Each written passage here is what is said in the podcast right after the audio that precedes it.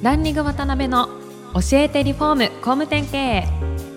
この番組はリフォーム工務店業界に特化した経営コンサルティング事業を手掛ける株式会社ランリングの代表渡辺翔一が住宅業界の経営者や幹部の方を毎回ゲストにお招きし業界のさまざまなことについてお聞きしていく番組です。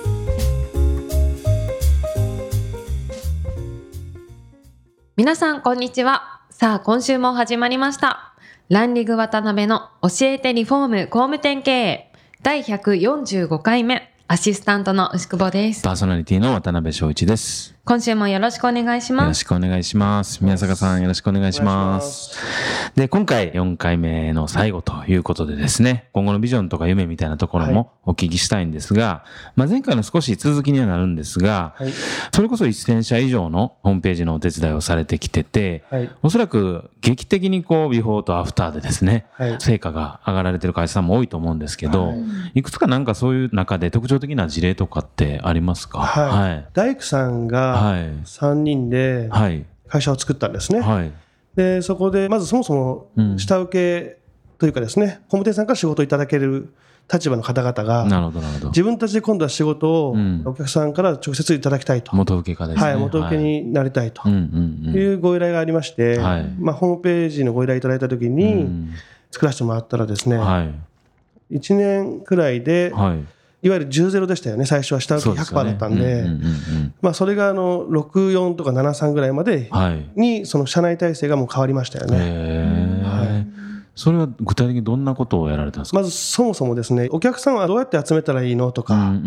どういう話をしたらいいのとか、はい。来られた時にどういう接客をしたらいいのとうか、ん。何をお渡ししたらいいのとか、はい。っていうのを全部一からうんお伝えして。イベントのお手伝いも行って、はい。全部あのサポートさせていただきましたねその時は。はいそれもホームページ制作じゃないですよね。じゃないですね。まあ困ってたらやるしかないですもんね。へえなるほど。はいで、そういう中で、それこそね、3人の大工さんだけの会社さんで、はいなかなかね、ホームページ上で打ち出せるものって、ないです、もう。お金はないし、うんうん商品ないし、人の腕しかなかったので、はいはいはいは大工であるってことが、いわゆる強みにできないかと思って、い。なるほど、なるほど。はい、そこだけにフォーカスを当てました。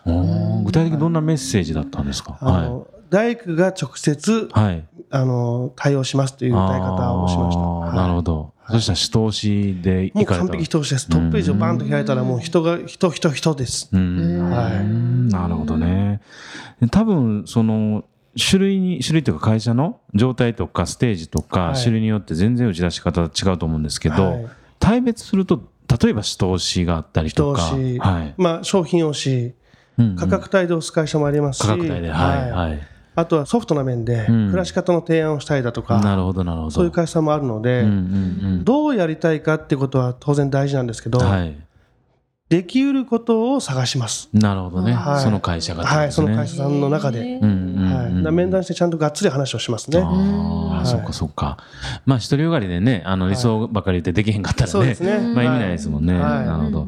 そっか。ほんだら、あの、自社ができて、お客さんに求められるところのこの接点を見つけ出すっていうことを、そうですね宮坂さんの方でやられるっていうことですね。そうですね、はい、それは無理ですねっていうこともきちんとあのお伝えした上でやります。なるほどね。はいうん。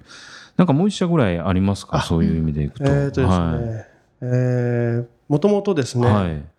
はい。ポスティングだけで、ポスティング、はい。はい、あの社員さんが一生懸命ポスティングしてるんですけど、はいはいはい。だけの集客だった会社さんがあるんですね。まあ、それこそ100頭クラスのえー会社さん、すごいんですよ。ポスティングだけで100頭って、すごい会社ですよ。結構すごいですね。すごいです。あはーい。チラシ打ってないんですか？って言うと打たないですと。はいはい。どうやって集客してるんですか？って聞いたら、ポスティングだと。で、ホームページはあるあったんですよ。うんうんうんあったんですけど、まあ、全然あの手を加えてなくて、あ、そうなんですね。はい。もうそこで、まあ、いろいろ話をしていく中で、はいお客さんが一番気に入ってる部分って何ですかとか、契約になった時ってどういうことで決まったんですかとか、はい。まあ、いろいろ聞いていく中で、うんその会社さんは、まあ、商品が一番強みだとはいうん。いうことが、まあ、お互いの分かったわけですね。はい。なので、その全部を回収するのは、うんやっぱり予算的にもですね、まあそうですよね。かかるので、うんじゃあ、コストはなるべく抑えた上で、最高のパフォーマンスを出しましょうというはい。話をさせてもらって、商品ページだけを作り込みしたんですよ。あ商品ページだけを。だけです。はい。まあ、当然商品の中身も、はい。割とふわっとしてたので、そのページを作ることによって、ガチガチにある程度、明確に明確にはい。されてってことですね。はい。そうです。はい。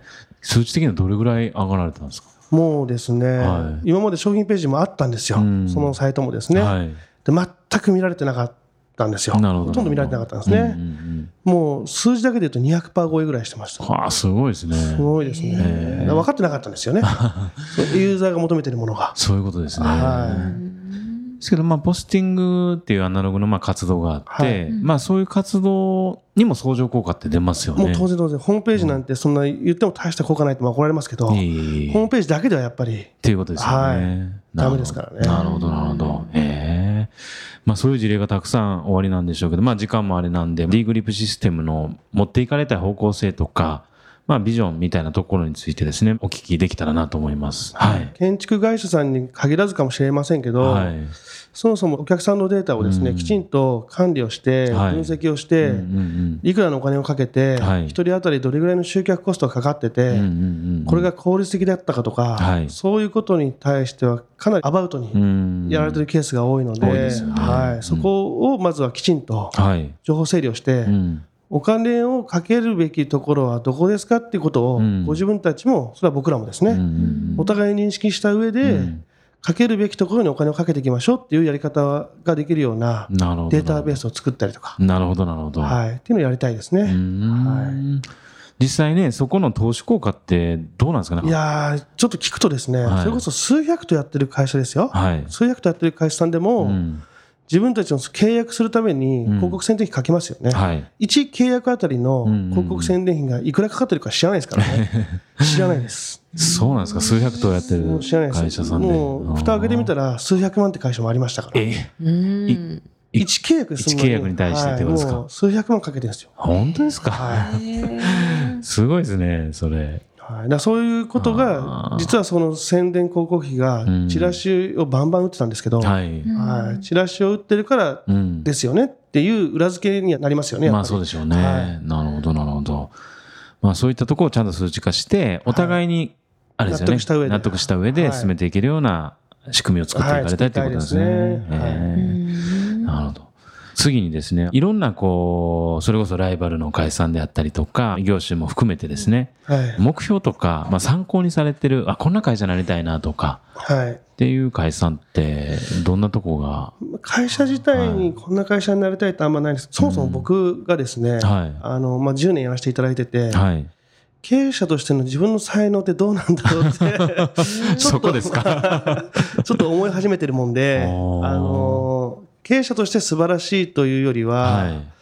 その会社の作り方として素晴らしい会社さんがうんいくつか出始めてるんですうんうね。んうん。で、業種はあまり関係ないですけど、なるほど、なるほど。はい、その会社の仕組みとして素晴らしい会社さんのうんうん勉強させてもらいたいですよね。例えばどんなところありますか？似たような業者さんを2社出してしまうと怒られるかもしれないですけど、ランドリーワークスさんとか、はいはいははい、オクトさんとい。か、なるほど、なるほど。はい、両方ともあのお付き合いさせてもらってますけども、うん本当に素晴らしい会社さんですよね。タイプは違いますけど、なるほど。はい、すごく参考になります。うんはい宮坂さん自身はなんで経営者に向いてないって思われるんですか？自分でやりたがり、ああ、自分自身が。僕自身もデザインするので、んあんまり妥協ができないので、はい、経営者向きではないですね、きっとねクリエイターの方ですよね。なるほどね。は任せ、なかなか任せることができないっていうイメージなんですかね？い。。あとお客さんと話したいですよね。ああ。会って話をしたいです、僕は。もっともっと。そこが思考なんですね。はなるほどね。じゃあちょっと最後に、えー今後の個人としてのですね、夢とか経営者に向いてない宮坂さんの夢を とか、あとまあ世の中に与えたインパクトとかですね、はいもしあれば、はい。い。まあ、世の中に与えたインパクトっていうほど、大それたものはないんですけども、はい僕が経営者になった一つの目的はですね、はい自分たちの周りにいる人たちだけでも幸せにもっとできないかっていう思考があるので、なるほど、なるほど。はいあのもっともっと自分たちの周りをちょっとずつですけど、うん。人を増やしていきながら、あの幸せになれる人たちを一人でも二人でも多くうん。創出することがやっぱり僕たちの僕の生きる価値というか、うん。になるんじゃないかなとは思ってます。なるほどね。はい宮坂さんを中心にしてじわじわそういうこう、そうですね。つながりを作っていつながかれたいりを作って、はい。やっと表に出出始めたんで、うんこうやってですね。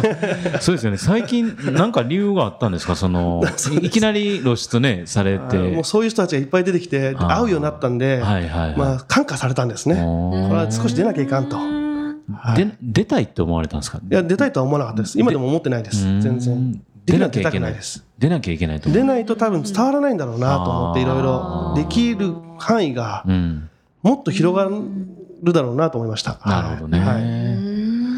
どうなんですかね？引退とかって決められてるんですか？僕45で引退したいってずっと言ってますけど、できそうにないでいすか？やーどうでしょうね。